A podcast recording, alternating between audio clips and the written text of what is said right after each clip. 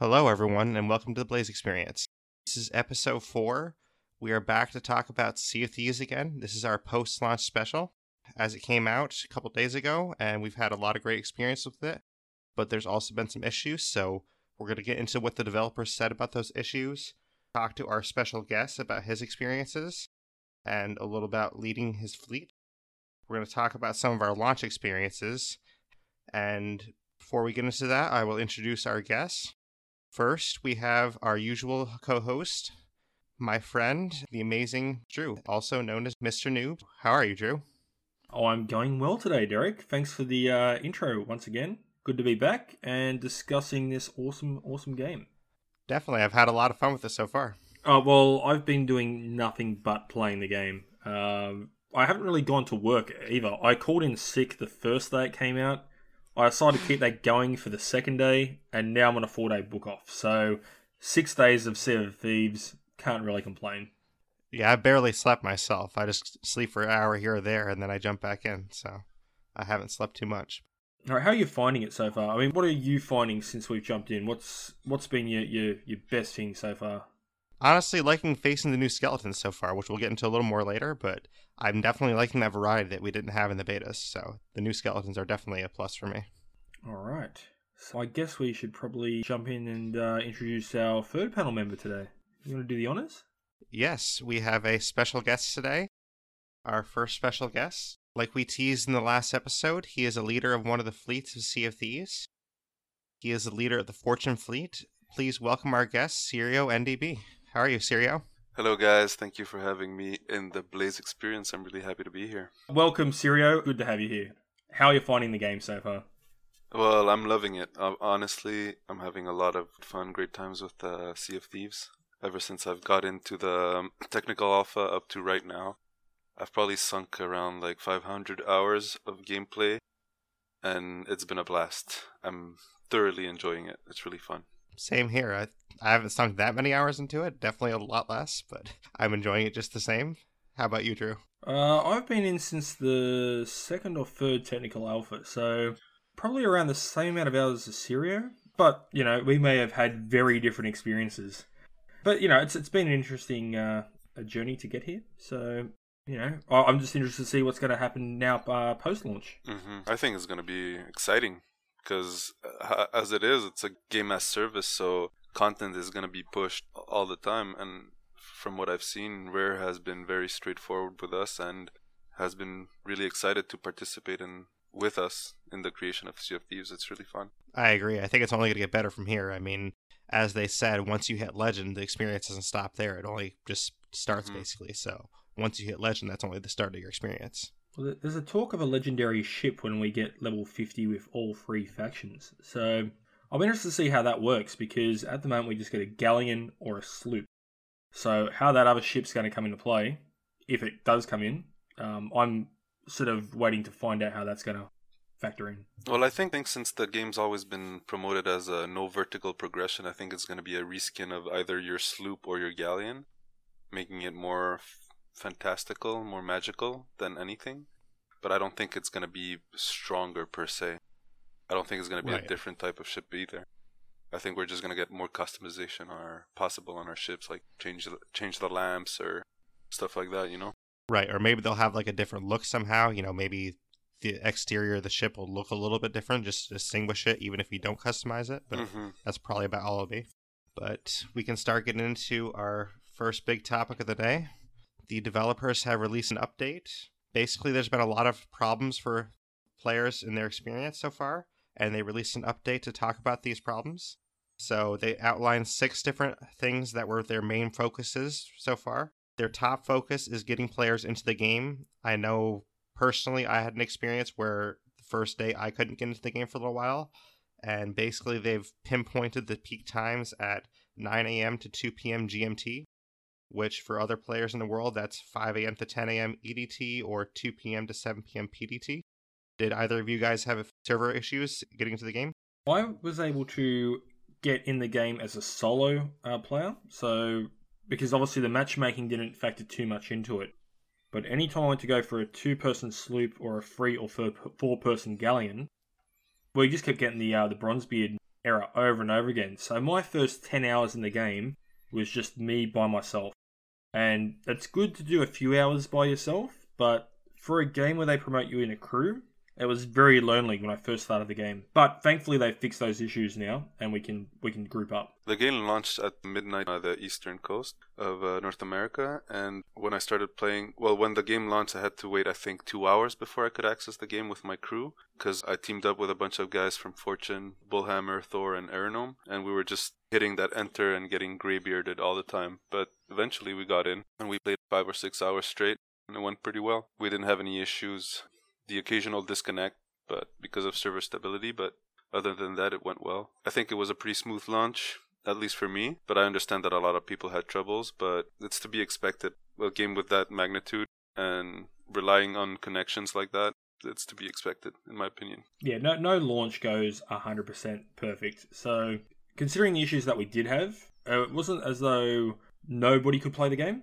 So that's obviously one up on a lot of launches that are out there. But you know, all things considered, it was a pretty smooth launch. Right, I'd agree with that too. I mean, I only had the issues when I first got into the game, but ever since I got in once, I've never had a problem since. So I think they've pretty much hammered out most of those issues by now. But I know they do have some scheduled server maintenance coming up. So just to mention that, at those peak times of 9 a.m. to 2 p.m. GMT on Saturday, March 24th, and Tuesday, March 27th, they will be doing server maintenance for that. So the game will probably be down during those times, so just keep that in mind for anyone. But for anyone that's still having matching issues normally, they have said to try matching with a crew that's already in game. So instead of matching up with your friends ahead of time, just try to randomly match up and you might get in the game faster. Yeah, it's just to get you in the game. But I have had a few issues where I've done that and then I've been put with a crew that don't communicate, don't know what's going on, Right. and it makes the whole uh, experience less enjoyable.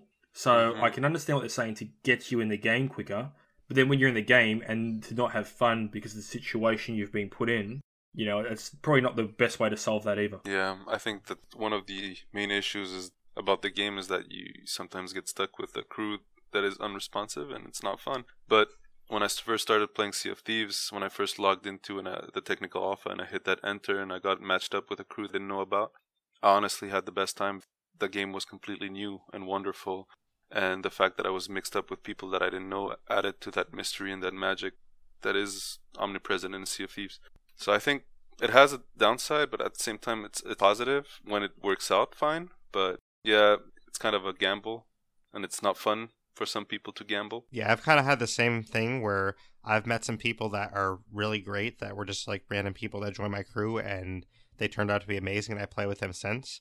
But then I met some people that obviously didn't communicate ever. So it's kind of a hit or miss thing where you're going to meet someone that, you know, really wants to try to communicate and play as a crew and then some people don't. So it's hit or miss either way. You've got a few people that just join for the sake of griefing as well. So Right, I've I mean, noticed we've that had too. people that you know are on the ship, and by going through this method, which they're talking about, where you join a, a session already in progress, where you'll find that maybe two or three of you are doing all the work, and one person just sits there, but they're the leader of the party, so you can't really get rid of them, um, and they're just taking up time. Or when you go onto the the island to go and get treasure or kill a, a pirate or something, they're pulling up the anchor and crashing the ship into you know islands and stuff. So Yeah.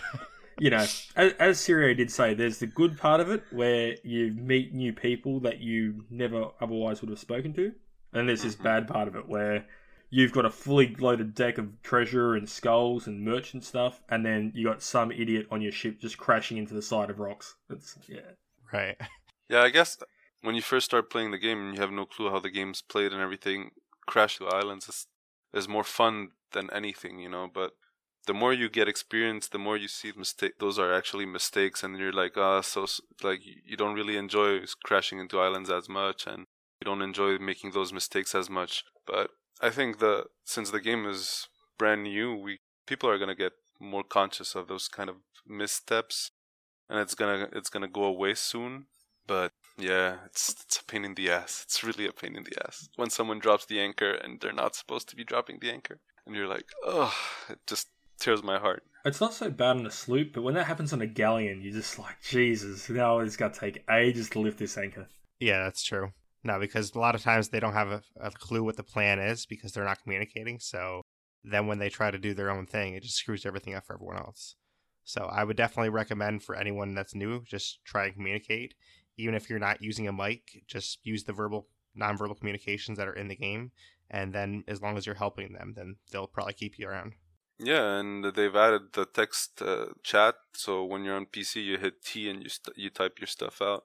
It works fine. There's actually there's tools for you to be able to communicate, and the nonverbal communication is actually pretty pretty tight, and it serves its purpose. Right. I don't know if there's a way to do it on Xbox yet, but I definitely I've seen what you're saying. Chat, the chat, no, but the nonverbal communication, yeah. Hit the D pads. Yeah, the, the Xbox is pretty much just press up on your uh, direction key, and uh, you'll basically get. Is it up or down? I can't remember. I'm not using the. I think it's up. at the moment, but it's stuck on your D-pad because one's for your emotes and then one's for your like stuff like dancing and talking and all that sort of stuff.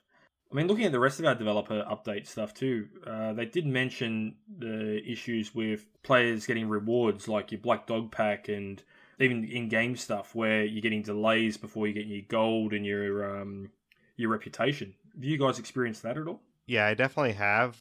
They said their second biggest issue is rewards being delayed, and by rewards they mean pretty much golden reputation. Essentially, what's happening is all queuing up in their message server and people are getting those rewards eventually, but there's so many people trying to cash in that it's just taking a long time for the servers to catch up. So what they have said is Mm-hmm. try and stay in game, and if you stay in game, it'll help it catch up faster. But if you leave the game, then basically you're going back to issue number one, and you're trying to get back into the game, which is stressing the servers out more. So if you're having those issues, try and stay in the game, and it will update. But I have experienced that. I have experienced delayed achievements. Um, they have mentioned temporarily missing items is one of the issues. Really, the only issues I haven't experienced are performance issues on the Xbox One, which they talk about, and players not receiving the Black Dog Pack.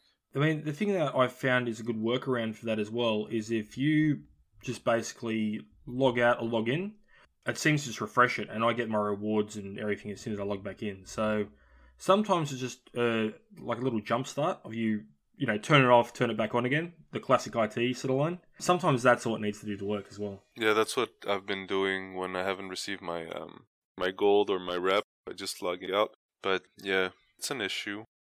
Not the end of the world issue because in the end everyone gets their stuff. I think the main issue and the most troubling one is when you spawn without your weapons or gear. That's annoying as hell It is, yeah. because you're actually handicapped by that. When you don't have your gold, don't have your gold. It's not the end of the world. You can still play. But if you're if you don't have like access to your your secondary weapon, you're in you're in I've, trouble. I've actually got a question Yeah. here, and this is probably a bit off topic, but I still find it very odd that you can equip weapons like swords and guns, but there is no unarmed option. Like you can't go and punch somebody in the face. Yeah, that is pretty weird. I agree, and I've I've asked on the forums back in the uh, alpha testing if we were the opportunity to be able to brawl with each other, actually punch, you know, knock someone out. like a stun or something. Right. Yeah, like a blackout or something. You You, can know. drink some grog and then brawl. Yeah, I mean, it just seems like weird. Like you know, at the end of the day, whenever you've you've got nothing left, you know, just punch somebody or with a sword, make it a bit more realistic. You know, someone could go in like fully unarmed, like you got your sword as your secondary weapon and your fist as your first weapon. But these are suggestions we'll put to uh, developers. Hopefully, we'll get a developer for an interview down the line. I don't know what Derreck's working on, but you know, we can put it to them then. Right, and one of the issues too is if you do decide to go with two guns, if you run out of ammo with those and you don't have an ammo box next to you, you really can't do anything besides run. So like it would be nice in that situation to have an unarmed option. Yeah, but they kind of um, they kind of did something to fi- to fix that. On most of the islands, Right. you will find uh, ammo boxes. You just need to remember where they are, and it's pretty good. Like yesterday, I was fighting. I think a galleon was looting this island. I forgot the name. I think it was Lone Cove, and we went up to there with our sloop, and we started fighting them. And they ran away on the island, and the guy I was chasing only had a, a flintlock and a and a blunderbuss, and he ran out of the of ammo. So I just chased him around and couldn't find the ammo box. But once I just killed him, I turned around the corner and the ammo box was right in front of them. So if he had taken the Right. like, if he had turned around, he would have had the upper hand. But he didn't. It's just knowing where the stuff is on the island. Knowledge is more important than actual skills. I find in this game. That's the thing I like about this game as well is it's not a like a, a random number generator sort of loot like you've got a higher the DPS pistol or, or something, and that's why you've got the upper hand. It's about your tactics and how you think about things. I mean, like even yesterday, I was with a mate of mine, and we were on a sloop being chased down by a galleon, and we're in the wind, they're in the wind, so obviously they're gaining because they're in the galleon, and we found these two rocks in the middle of the ocean. So what we did is we went around the rock and then threaded the ship through the middle of the rocks. We ended up losing the galleon. They didn't realize what we'd done, and it was because we used the tactic. It wasn't about having the better ship or, or whatever it was. It was using your, your head, and that's what makes this game enjoyable as well. Bit off topic, but it's just something I wanted to highlight in the game. No, definitely. Tactics are everything. I mean, I had one situation post launch where we were being chased by a galleon. We had a lot of treasure, so we didn't really want to engage them just in case. So we used the edge of the map tactic where you go off the edge of the map, do an anchor turn, and they just went into the edge of the map and they sunk, and we just went off. So that is a nice tactic. yeah. yeah, that is good. No, they they passed by us full speed. There's one. They shot some cannons at us. They had no clue what was going on, and they just sunk. There's a few spaces that I find that are uh, death traps for galleon, like just for example, behind Crescent Island. You're right next to the edge of the map, and there's a huge shallow behind the island. So if you want to take down a galleon right there, it's the perfect spot. There's um up in the wilds next to Marauder's Arch or something like that. There's a bunch of um, rocks, rock formations that are like pretty close to each other. So you bring a galleon there, super hard to maneuver. It's basically a death trap. So there are many places in the game that are made so that you have to take advantage of your terrain or you risk losing. It's not just about like the power of cannons and how many crew you have. It's about how smart you play. Right, exactly. Because if small crew plays smarter, then they can outsmart uh, bigger crew. That's why I actually prefer the sloop over the galleon. I'd rather do uh, also because it's a lot more intimate with just you and one friend doing this. But I like the the idea of getting on a ship and thinking, oh great, we're outnumbered, and then you use all the terrain. You sort of duck between the arches on islands, um, which you can go into which is sloop, but a galleon won't be able to get through without dragging. So like all this sort of stuff. That that's what I love about using sloops. You can do a more tactical win, whereas the galleon sometimes just about having more firepower and just bombarding something. But you know, yeah, like you ram like a galleon, you just ram into the sloop, send in two people in the sloop, kill the crew, and repair your ship, and that's it. You won. So it's like but... brute force against finesse is the way that yeah. I sort of look at it. Yeah. Uh huh. It is. But just getting back to the developer update real quick, um, they basically have said that early next week there's going to be a patch, and pretty much all these issues that players are facing should be patched early next week. So just be patient with the developers. They're working on it. They know about the issues, so just be patient and they'll get to it. But just enjoy what you do have. Looking at those patch notes, Derreck. Yeah. Something sort of stuck out at me, and I don't know how I feel about it. There's a patch note for those patches that says something about they're bringing in a gold death penalty or something. Have you read that? I have heard a rumor about that. I'm not sure if it was confirmed or not. Do you know if it was confirmed, Sirio? Yeah, I've gone on their page. It is, actually a right? A thing on their page that says that's what they're going to be implementing. Yeah, it's called the death cost, and it's supposed to when you die, it's going to take some money out of you, and I think it's a horrible idea. I I do not like it, but then again, I've been wrong before about horrible ideas, so I'm gonna wait until I see it. But dying is is fun in this game. You want to die, die in many funny ways as you can because it's funny.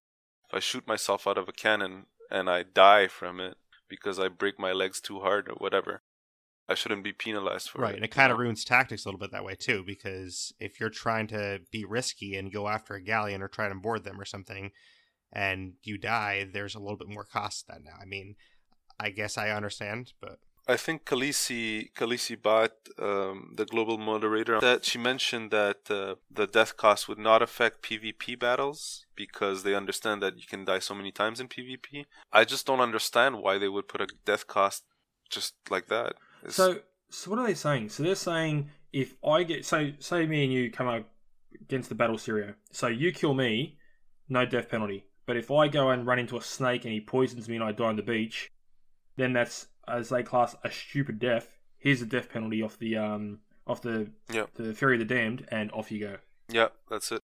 That's how it's supposed to be working. Yeah, I really don't agree with that at all, honestly. Yeah, I mean, in a way, I don't mind those sort of penalties because it's a PVE death, so it, it's about your tactics. But if you're not being penalised for a PvP death, I think that's fair at least because if you're getting griefed over and over again, you're not going to be losing any money out of that. Let me spin this around. Let's say you're solo slooping. I love solo slooping. And you see that fort, no one's around. You go do that fort. And you get a wave of shadow skellies. What the hell are you going to do? The chances that you can take them on yourself, especially at night, they're very low. Like, you're going to die. You're going to die. It's obvious you're going to die. And you're gonna get penalized because you had the guts to go take it on your own. It, it kind of sucks. Like I understand that you're trying to motivate people to play with each other and stuff, but some people really just want to play on their own. And if you're gonna penalize people for like taking on challenges and everything, it just sucks. Yeah, I agree with yeah, that. Well, actually, that's a good point. I didn't think about it from the skeleton point.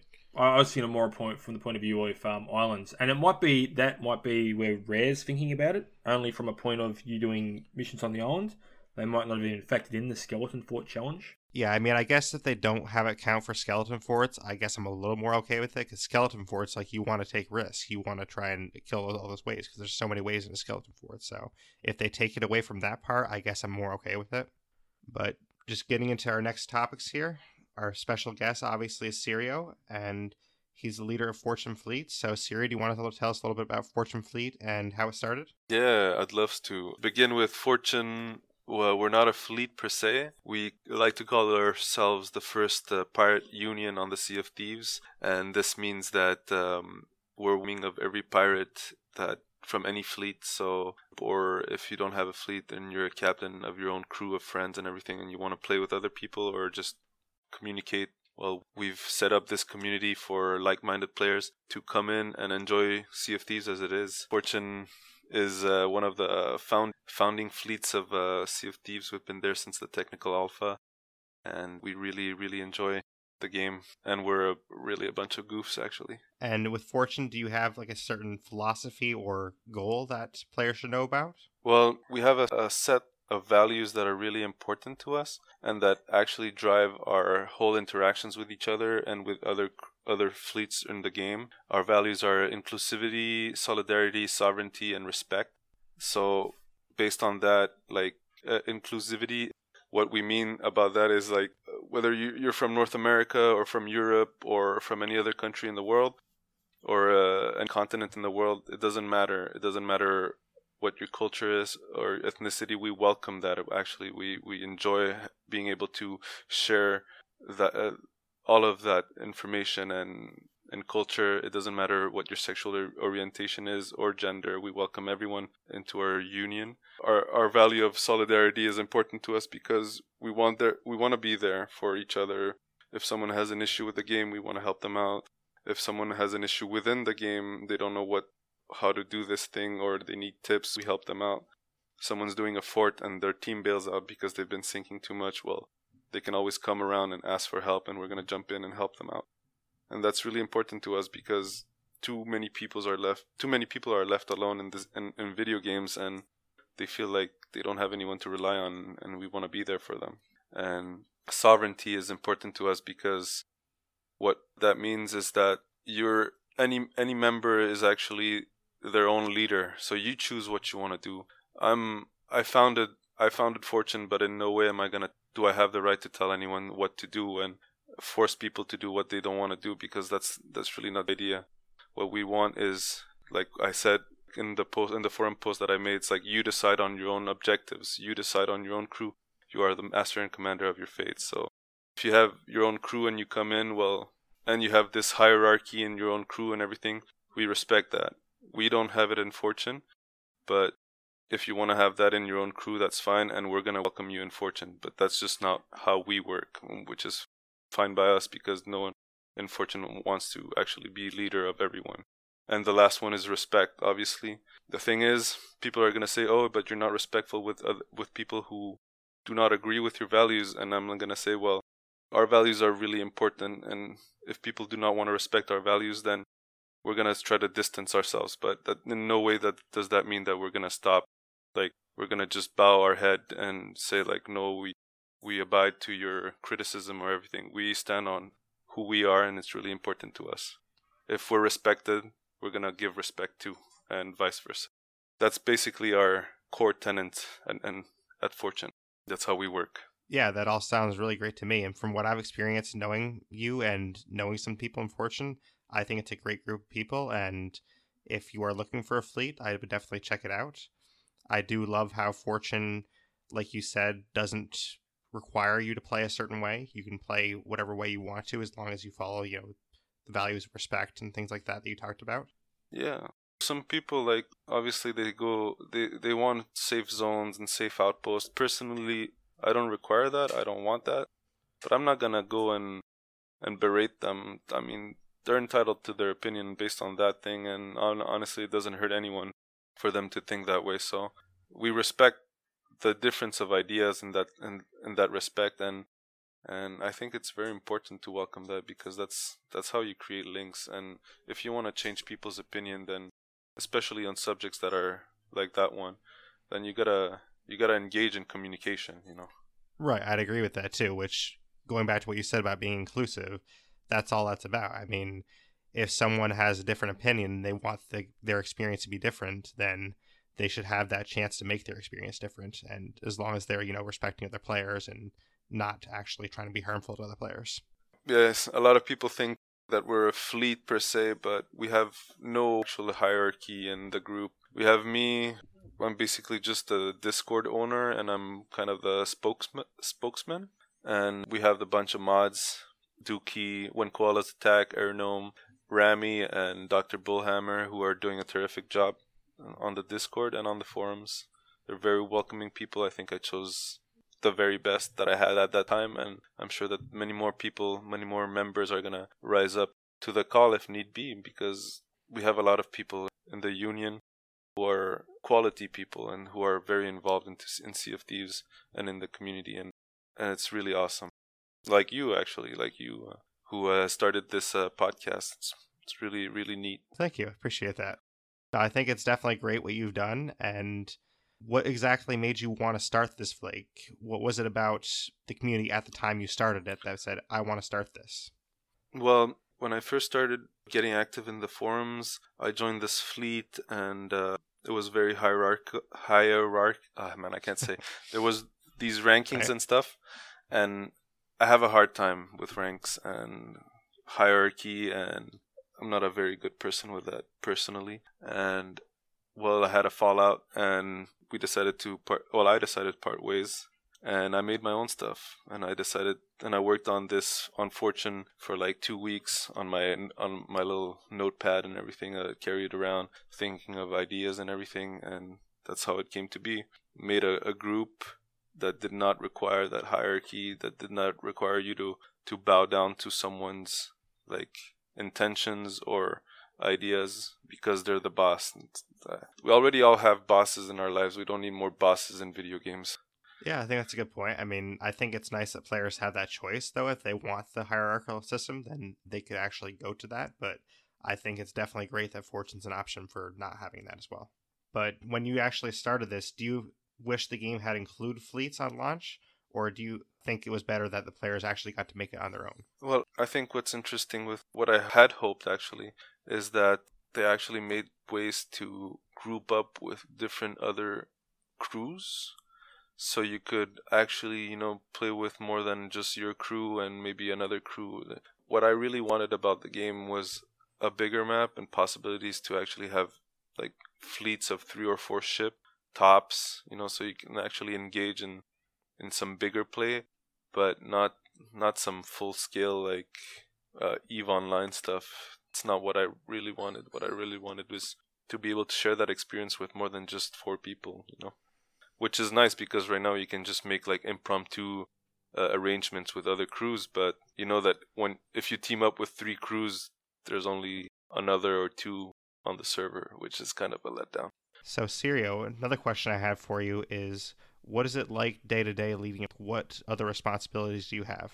Uh, I'm always checking the Discord. I always have it open. Uh, honestly, I think I'm on the Discord probably 16 hours and more a day, looking it up and trying to handle the newcomers and being active in the community.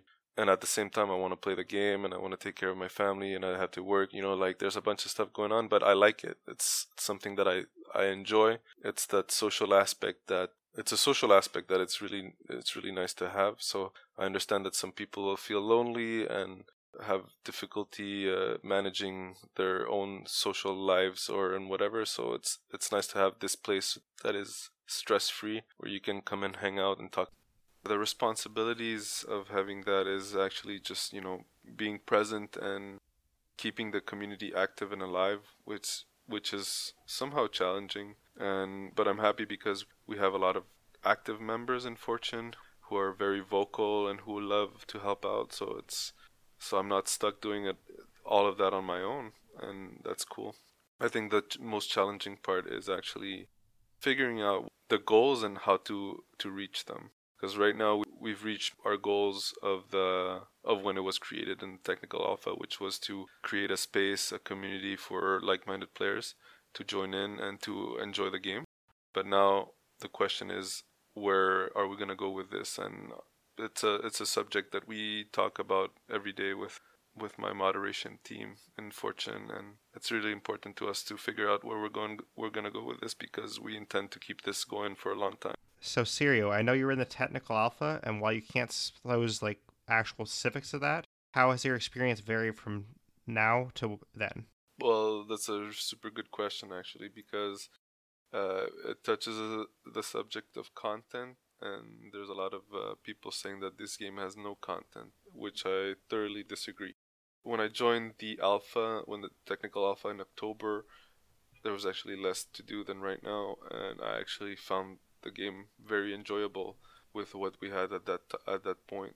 Then they've added a bunch of other features that are currently in game and that have been improved on, and it's it's really fun. There's a, the content I think that right now the issue is that people feel like they need to be handheld into um, into entertainment, which I which I disagree. I think the best part is when you're able to make your own adventures and decide what you want to do rather than just being told what you have to do. Right, I agree, and that's what I love about the game is you can make your own adventure. Yeah. So since the technical alpha, I think what I enjo- what I've enjoyed the most is uh, all the the PvPing and while uh, all the PvPing, the ship battles, and being able to carry tons of loot on, on ship, and that's what I enjoy the most. Definitely, I, I like that too. I also like the PvE elements. There's honestly pretty much everything I like about the game. There's nothing I really don't like. But getting into that a little bit, what has maybe disappointed you a little bit about what you saw back in the technical alpha that you thought might have been different now? What would disappoint me the most is map size.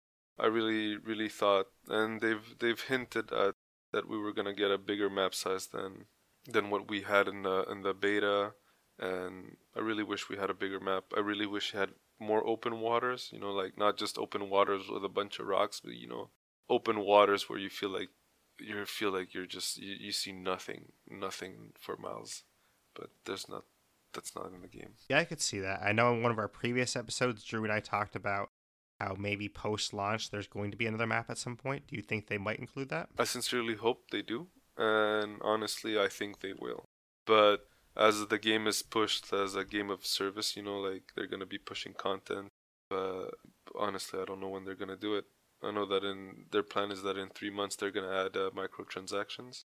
The, obviously, they're not gonna add microtransactions for content like that, but yeah, I sincerely hope that they make the the maps larger and that they add more life to the sea than just just Kraken. Kraken is the Kraken, but there should be more. Yeah, I mean, I've seen some rumors that possibly like sea snakes or something could be involved because people have seen skeletons, so maybe that's something they'll involve to give it more life later on. Or just you know, like since there's mermaids, where do they live? No, stuff like that. You know, they just don't come out of nowhere. There should be they should have places where they live, so there sh- there should be a civilization. There's a lot of stuff that can be done in the water, and that they should be doing in the water, in my opinion. They should have a, uh, a hidden underwater temple. That's what they should have underwater. Like you dive down to that mm-hmm. temple, then you get some like uh, some treasure, and that's where the mermaids live. Which another idea you had in one of our previous episodes, Drew, was where we talked about having another civilization where say the Royal Navy or like kind of like Tortuga in the Pirates of the Caribbean, where you can go there and that's where like pirate civilization thrives. So that'd be interesting to include something like that in the. Well, I think that the that idea is going to be part of the the construction of the game in the in the long run because right now, as they've stated many times, we're just we're not even at the golden age of piracy yet. We're we're at the beginning. We're at, we're we're the founders of what Sea of Thieves is going to become. So we're going to see the world change before us. Outposts are going to, in my opinion, and I really hope that it is. Outposts are going to be changing. Uh, new places are are going to rise. It's not going to be just little shanties, shanty towns, uh, and stuff like that. It's I think we're gonna we're gonna be seeing more of that Tortuga, Nassau, and other pirate islands they're going to come up, but not now. Soon. I think that would be the way to get around all these people that say they want a safe zone, right? You can't do a safe zone, but maybe if they introduce the Royal Navy and have like one town which the Royal Navy protects, that's the safe zone. Yeah. You know what I mean? That that'd be the only way to get around it. And I'd only want one in the whole game. So that's like your hub. That's where your mini games and everything are as well. I kind of agree, and I kind of don't. I don't really want a safe zone. I want if if there's safe zones, I want players to make them. But yeah, but how it is right now, uh, we just get like a five or six ships per servers, so there's no point actually. They need to increase that as well. I mean, the five to six ships per server, it's sort of good on some timers, but then there's other games where I'll go nearly my whole session and see maybe one other ship. It's just they need to increase the ships, or I don't know how they'll get around it, but yeah, it doesn't feel like an online MMO sort of game at the moment, um, and that might just be because of my play sessions. Maybe there's other service where they're they're there all It the doesn't time. want to be an MMO. It wants to be a shared world adventure game, a swag game. So it's normal that we have a true, six yeah. six ships. The thing is, if they increase the map size, then we could maybe have twelve ships. You know, if they double the map size, and that's that would be way more interesting. Yeah, like I'm surprised that um, they don't even have. And I think it's just flare stuff. But you know, when you go to an outpost and you've got the gold hoarders there, the Order of Souls, and the Merchants Alliance.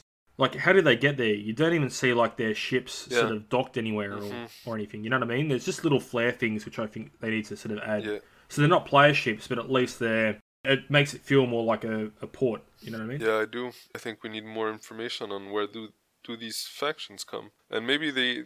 The idea is for us to purchase those lore books and art books and etc. to know premise of Sea of Thieves, but it should be in game somehow. Like honestly, some people don't want to sh- don't want to shell out the 40 50 bucks for the book, so they need some insight on what's been going on in the game. Yeah, I mean, I know they have said that you have like the lore you can find on the islands. I haven't seen that yet. I don't know if you have Sirio, but maybe that's a way we'll find out a little bit. I think the lore, what they mean is, you know, like those those cave paintings of uh, big ass shark over there, and uh, oh, there's that bird and the tentacles. You know, that's the lore. There's not actual more than that from what I've seen. Yeah, I haven't seen anything else either. I mean, because I know they said that you'd find like lyrics to shanties. I didn't know if like you find a message in a bottle, pick it up, and it would like tell you something about someone. I didn't know if that's how it's gonna work or not, but No, it's not in. From as far as I know, it's not in, and I might well, be wrong. maybe they should edit it then. But I mean, I know like you said that the lore book and art book you can find a little more about those. So it is nice if you do want to buy those, but also as you said, if you don't want to spend the money on those, you should have another way to find it out. hmm but just getting into our launch experiences a little bit. I know you and Drew also played in the technical alpha. I had not. So, what are the differences you've seen in like the Order of Souls, for example, from the technical alpha? Basically, just mean like, do you like how it's progressed since then? I like the Order of Souls. I've always liked the Order of Souls. I like the idea of uh, hunting skeletons and skulls back, and I love how the skulls glow and they're mystical and everything. I think that's that's super cool. Unfortunately, I- I cannot comment on how it was before and and how it's progressed up to now. But what I can say is that I think the Order of Souls has its its value in Sea of Thieves because Sea of Thieves is not just this pirate game. It also has that mysticism that is omnipresent. I mean, that green glow when you uh, when you uh, discover the quest, you know, like the quest objective for your gold hoarders and everything. That's magic. That's Order of Soul stuff. When you die and you don't actually die, that's Order of Soul stuff. You know that that's stuff related to to your Order of Souls, and I think that we should see more of them. And I cannot wait to hit the higher levels of uh, of progression and reputation to see what the game shows us. I mean, it would be insane to see like big ass skeleton monsters come out of the water because you've summoned them, you know. I think with the Order of Souls as well, um, without, as Sirio was saying, going into specifics, I know a lot of the bug reports that I put in and the feedback I gave from Technical Alpha, without saying what that was, I have noticed that Rare have taken that on board and what else was discussed in the Technical Alpha forums, and they've actually used that to enhance the Order of Souls. So, yeah, without going to specifics, it has come a long way since it was an alpha, and a lot of that was due to Rare listening to our feedback. So, it is quite interesting to play, and it is one of my favourite factions right now in the life. Oh yeah, definitely. It's really more engaging than uh, some of the quests that we might have. Order of Souls, while sometimes it's not very rewarding money wise, it's really really more engaging and you get the mechanic. Like if you spend some time trying to understand what you're doing, you can understand some basic combat mechanics that are really important in the game. So I think Order of Souls definitely for me, definitely one of my favorite. Right, which factions. I think, like you're saying too, it's definitely rewarding with the experience because the experience of Order of Souls, you know, going to kill some pirate for their bounty, that's a really cool experience. So it is rewarding in that aspect. I think the way it's broken down too is it's catering to a specific sort of player. So if you like the kill missions, go and do an Order of Souls mission. If you like just finding treasure and riddles, go do Gold Hoarders if you love just running around making deliveries, doing sort of escorty sort of missions, go do the Merchants Alliance. So the way they've done the factions to break it up, it's it works out very well for the everyday player to do something that fits their playstyle.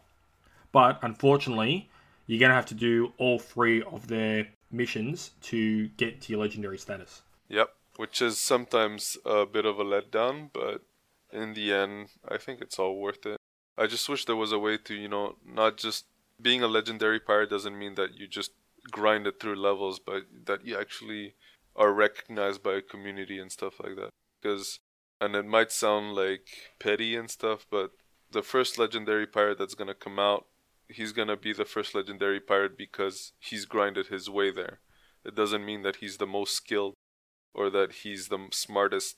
It could just mean that they've been account sharing their way up to uh, legendary right, yeah. pirate. Yeah, I mean, absolutely. The the thing that I find uh, interesting in all this as well, most of the community is going to know who's a good pirate. Like they're going to watch their Twitch streams, they're going to watch their YouTube videos, they're going to be grouped with them and talk to other people. Like I 100% agree with Sirio. You don't recognize somebody on legendary because they grinded it out. It might be that Twitch channel you watched where somebody live went and just took out a kraken with just their sword and that was it. Yeah. That would be like a legendary pirate tale. Not, oh, I, have got three factions to uh, level 50. How good am I? So, mate, you didn't go to work. You sat down and, and grinded for, you know, two weeks. So, the way that it's sort of going out legendary, I mean, there has to be something in game to facilitate it, but there, there needs to be other prerequisites for you to, to gain that. Like, it might be, you might not have grinded, but by taking out a Kraken just with your sword, like on the final encounter where he wraps the ship out and you, you kill him with your sword, that's a, a prerequisite. If you take down like hundred galleons in a sloop by yourself with no no help whatsoever, yeah. that's like a legendary thing. Grinding a rep, that's not legendary to me.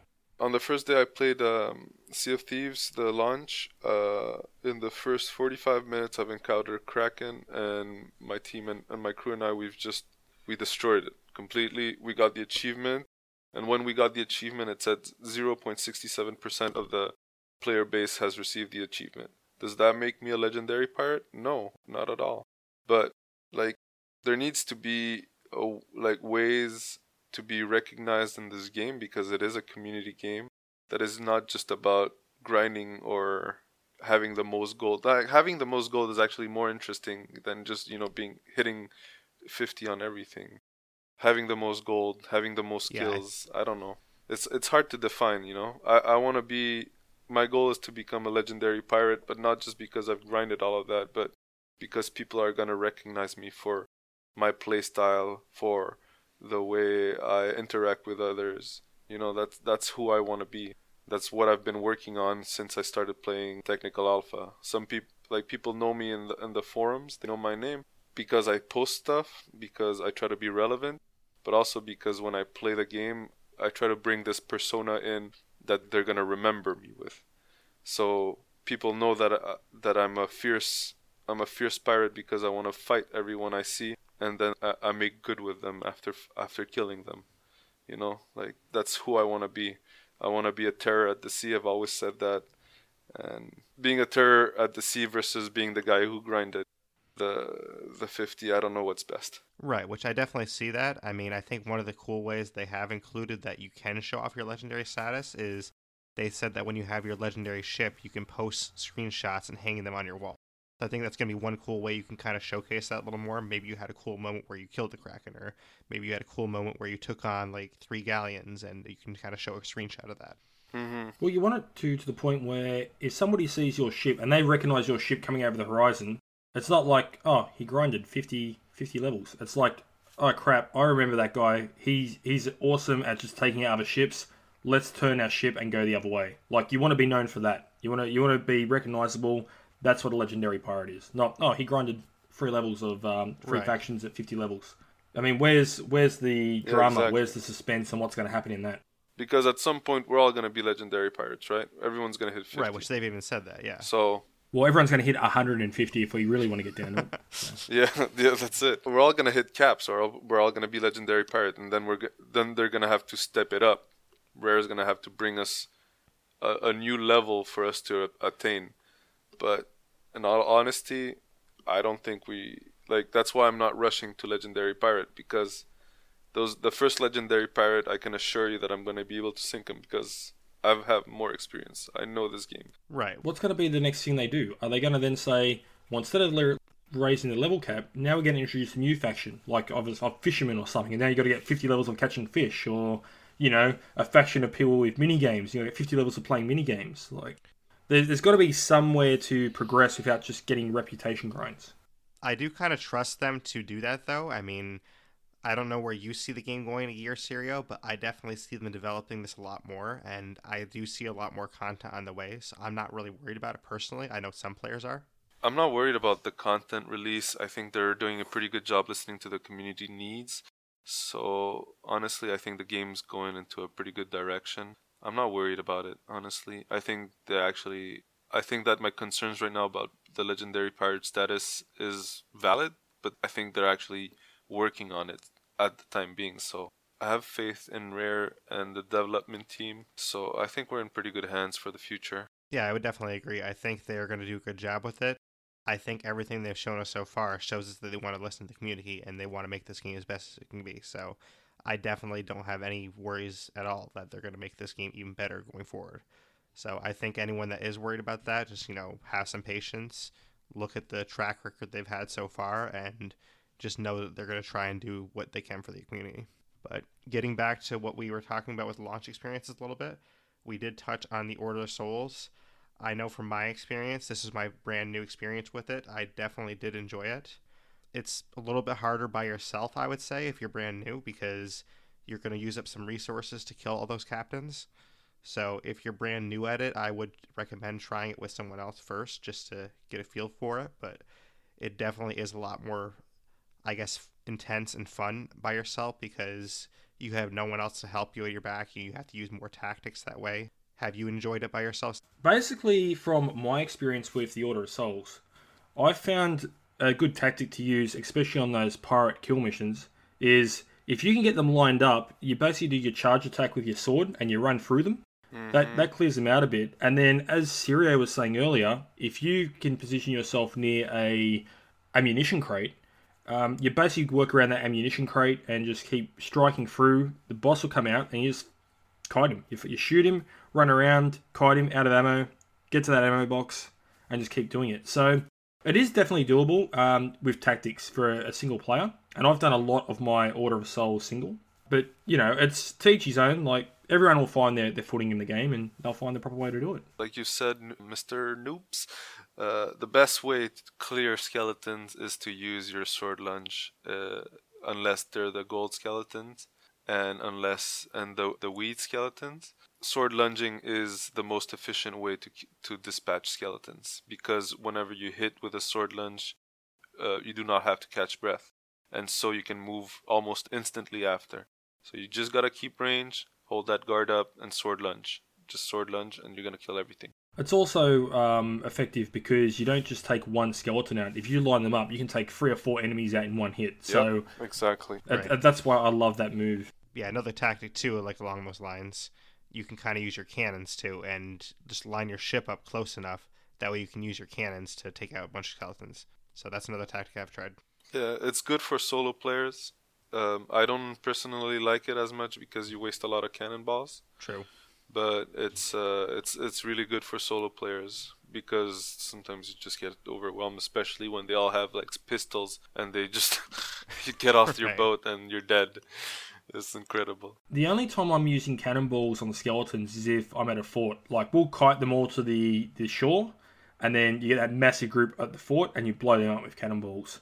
When you're doing these Order of Souls, as you were saying, Sirio, it's just a, a waste of cannonballs because you'll use them on these guys. You'll then leave the island, and there'll be a galleon or a sloop sitting behind you, and you're like, "Well, I can't defend myself now because I wasted it on skeletons." Like, that's once again strategy and tactics. Right. Yeah, it just depends how you use your resources a little bit. Because I mean, I have found it was only one time, but I did find one situation where I was out of bananas, so I had no other way to heal myself. So I had to think of some other way to kill them. So I did use the Mhm. cannonballs that way, but it just depends on what resources you have. But Drew did mention the skeleton forts a little bit. Um, from the final beta, they have added those new skeletons we talked about, and I think it does add a much more varied experience in the skeleton forts. I definitely love the way the new skeletons operate in those forts.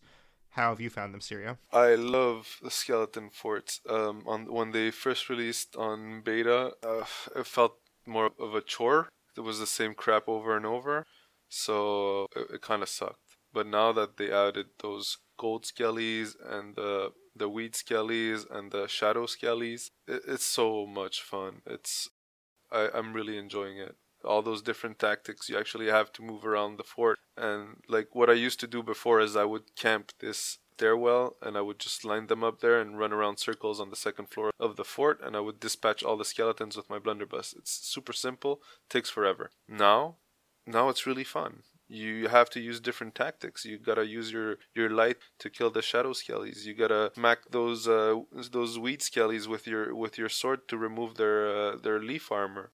You gotta throw water on the gold skellies. It- It's super interactive. The thing I love about that Sirio as well is when you mention the Shadow Skellies, that's where you need to be with your crew. Like if you're in a two man, you need to be together. So one person's yeah. holding the lamp up at them, and then you're just striking through with the lunge. That's that's Right. where I love the teamwork coming into effect in that.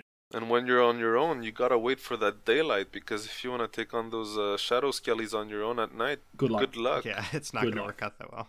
No, I think the shadow ones are definitely the toughest from my experience because the other two, it seems like the gold ones are obviously very slow in water, so you just lead them into a pond or something. You can kind of dispatch them pretty easily that way. And the, I guess, jungle ones, I don't really know if there's a technical name for it, but I just call them the jungle skeletons. But I like weed skellies, Yeah, alright. that's just me. so maybe weed skellies, whatever you prefer. Those ones, I mean, I think those are really easy to dispatch with a sword. I'd actually say that those are a little bit easier than regular skeletons at some points. But the shadow ones are definitely very tough, especially at night. Do you have any tactics that you use to take out the shadow skeletons besides the light that might help other players? Um, run, run, uh, run, run. Try to line them up in a small corridor, and run. Run. Oh, and make sure you're only fighting them in daylight. If it gets dark, Right. yeah, run. Definitely run. Run. The, the I think one of the most important thing for anything in Sea of Thieves, learn when to run. That's really important. Because if you think you're a badass that can take everything, well, you're not. You're just gonna die. Running is really important in this game. Which is back once again to where it's not a game where you have the best armor and you rank up armor and all this other stuff. It's about skill and tactics. So in this, running is a viable tactic. The same as ship combat. You just need to know when you beat or when you're going to fail and run away, regroup, come back with a new tactic. Exactly. Definitely. Which in those situations, that might be where you want to use the cannons, like you were saying, Drew, where you just line them up all at the gate or something. Use your ship's cannons to actually help you out. So you just have Mm. one player run back to the ship, another player's already on the cannons, they just blow them away. That is a nice tactic. Oh yeah, use. I forgot I'd done that. Yeah. Yeah, it's in my fourth video about skeleton forts. Check that out on YouTube. Yeah. yeah, that's definitely a great tactic for skeleton forts. Uh, I loved using that tactic. You've got to bear in mind though that video I done that was in beta, so I'm gonna have to redo that video now with the like the new skeleton types because those tactics probably don't work now. Right, which speaking about from beta to now with the skeleton forts, I know last episode I said I was a little bit underwhelmed by the treasure. That has definitely changed in the full game. The treasure is so much more now that it actually does feel like it's more than you can handle because they have Yep. tea crates, they have salt crates, little ornaments. So like Silk yeah, exactly. spices, stronghold skulls, stronghold chest. It's really fun. I would even add more, but that's just because I'm greedy. I mean, do you think it's a little bit over? Yeah, but I think they got to strike a balance too, Sirio. We can't have like just everything there because then there'll be no incentive to do anything but skeleton forts.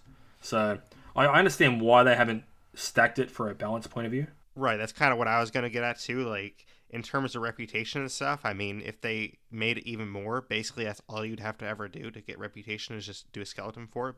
So I think they have struck a decent balance so far. Yeah, skeletons fort are rare, and they give like what between ten thousand and thirteen thousand gold. So it's good. I like how they balanced it. You're right. I just you know it's just my greed talking that I want more Right. loot all the time. No, more loot is always nice. So, have you guys had a lot of experience where you had to fight off ships at skeleton forts? I haven't had to do it too much. I've had a little bit, but I'm that annoying person that shows up when you're in the skeleton fort and I bombard you. So I've had that experience, but I've been the griefer. So sorry, everybody. I'm always the griefer. I usually, when I solo sloop, I, I try my luck. You know, that's the idea is to find ways to uh, be clever about how you're gonna earn your money. If you're by yourself and you see a galleon white, just go and lie. Say that you're gonna be helpful, and plant some explosive barrels and boom booms and everything in their ship. So when it's over, you just kill them, and that's it. and then they'll be very pissed. But if you get back to the outpost first, then who cares, right? Exactly. No, I don't think I've ever been the griefer yet. I've been more like I got to the skeleton fort first, and then somebody came to attack us. I've never been in that situation yet, but it- is nice that you have another thing to worry about because you know in the middle of dealing with the skeletons. There's the ship that comes on, you have to deal with them, and then in the middle of dealing with that, you have sharks swimming around you. So like it is a very varied experience, which I do love. Oh yeah, and getting pelted by those freaking forts, man. Yeah, I swear. one of the experiences I really like loved but also hated at the same time. Like when I was trying to sneak up on one of the other ships, I was trying to board them and then a shark attacked me. So like it's like, oh man, I had this plan and then the shark ruined it. So it, it is nice that they have that. yeah. Do you use the strike through tactic to get from the shore to the ship, though, Derreck? Because you can get to a ship really quick that way. the shark was just already on me before I could even try that at that point. But I have Sword used that, lunge. yeah. Yeah, no, but what I mean is before the sharks there, you stand on the edge of the shore, right? So you're not even in the water yet. You're just on the edge of the water, and you lunge towards the ship, and it's like a, a rocket boost to get to the side of the ship. Mm-hmm. It's a very useful tactic. There's a more advanced tactic, and I would suggest you follow on the forums this uh, pioneer called Subzar, who's made a very extensive guide on melee combat, and he brings up uh, this uh, advanced sword lunge tactic, which is which I personally call it the leapy jump, which is um, which is the sword lunge basically with a jump at the end, which makes you fly even further and faster away. But there is a special way to do it and it's not just simply hold down your left bu- button and jump. It's you have to bring up your guard. And then once you have your guard up then you can do it. That's interesting. melee combat people say melee combat is not very good in this game. I'm saying that melee combat is special and that you got to understand the intricacies of the combat to actually master it. Because it's not just about clicking clicking clicking. If you just click you're going to die. Oh, it's, it's all positioning and your actual tactic about it too. So, I mean, that's what I like about this game is it's not um, just shoot and hope for the best. It's your positioning, your aiming, um, you know, just everything. You, you can't just you know swipe and slash and hope for the best. I mean, you can, but it's probably going to get you killed. Right. It usually doesn't work out. I mean, sometimes you might get lucky, but it, it depends on the situation a little bit. So I haven't seen that advanced sword tactic you're talking about, Sirio, but I'll definitely have to look into that. It sounds pretty interesting. But getting into a little bit about the other things from the final beta, we already had the Gold Hoarders Merchant Alliance, obviously. Have either of you had any opinions change since that from launch? Is there anything that you feel differently about the Merchant Alliance or Gold Hoarders that you do now than you did in the final beta? It's um not my playstyle. Um, I mean, I'll do it just to get the legendary pirate status. But that that being said, I mean, some people enjoy that sort of mission style. So from beta to now, my opinion hasn't changed on it. I'll I'll get around to it. That's that's basically how I feel about it. I've always enjoyed the Gold Hoarders uh, quest. I like seeing shiny chests, so it's not so bad. It's always like it's always a good fun for me to do Gold Hoarders. Merchant Alliance, I have a bit more trouble because I have uh, I don't enjoy it as much being constrained by time, and like I feel it, it's a lot of uh, going back and forth, which I don't necessarily enjoy that much. But that being said, yesterday I had an hour to play before going to work. I did a quest for the Merchant Alliance and I was happy. You know, I, I got some cash, I boosted my rep, and I and I went to work. So I think it fits different playstyles, and I think that's that's really it's relevant and, I, and it's useful to have right. different games like different types like that. I think that's the key because me personally, I actually enjoy the Merchant Alliance, which a lot of players might find is what you enjoy the Merchant Alliance, like, but I kind of enjoy that play style where like I'm on a mission, I have to complete this mission by a certain time, and like I enjoy that aspect where I'm against the clock. You know, I have to beat the clock. Obviously, the clock isn't really that important right now in early levels, but I assume in the higher levels, I have okay, you have two days to find these, you know, chickens and snakes or whatever you have to find. So, I do enjoy that aspect, and also with like the cannonball crates I've found in the message and bottles and stuff it does add a varied aspect to the game where you have to decide do I want to put these cannonballs in here and turn them in because then I won't have any to defend myself, or do I not want to do that? So I do think it has some varied gameplay in there that is enjoyable for me. But just touching on some of our experiences since launch, do either of you have any experiences you want to highlight that were really fun since launch? My favorite experience since launch was uh, coming up to the Kraken the first time. It was really unexpected and it was really exciting I think the feeling of finding the Kraken and fighting him was really fun, but the actual fight for the first time was pretty underwhelming.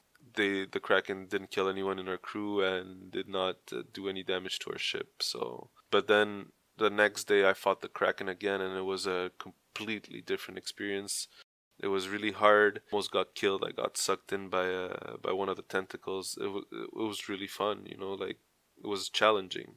I really want to see more of that Kraken. I really want to see the evolution of the Kraken because, uh, so far as we know, we can only fight the tentacles. But I am fairly certain that at some point, since we don't actually kill the Kraken, that at some point the Kraken's going to come up again and we're going to see a bigger Kraken. Sirio, I haven't actually even seen the Kraken in the game and I've been playing straight for nearly three days. So is there like saying you need to do to get the Kraken or is there a specific point in the game where it is? Because some people see it a few times and I haven't seen it once. Well, yeah, for the either.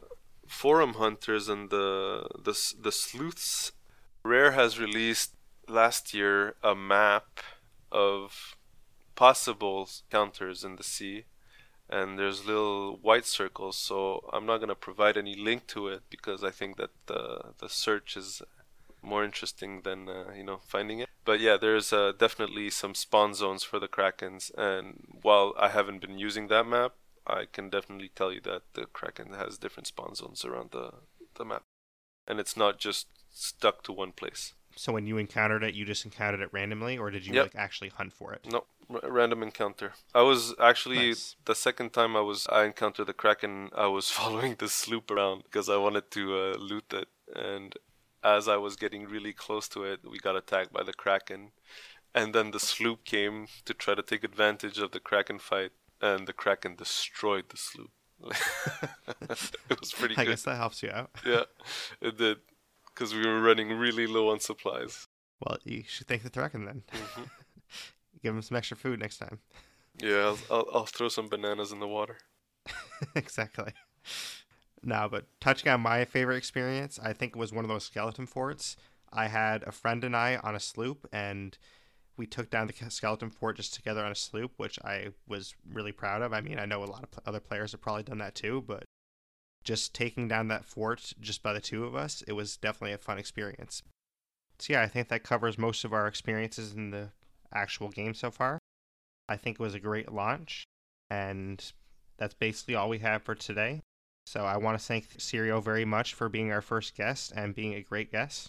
Thank you very much for coming on the show, Sirio. Thank you for having me, and thank you, uh, Drew, for uh, participating too and having me too. It's it's been great fun, and I really enjoy taking part of, of the Sea of Thieves community because it's magic. Honestly, this game is full of magic. It, I think it's based on it, not necessarily real magic, but you know, like the magic of pirates and everything. You know, it's stuff that we that when I was a kid, uh, I wish I could have been a pirate. I think a lot of people have had that experience, so I, I think it's definitely going to be a fun game going forward. And I would like to make a special shout out to the Fortune members and my buddy Bullhammer, who's been helping me since the beginning with Fortune.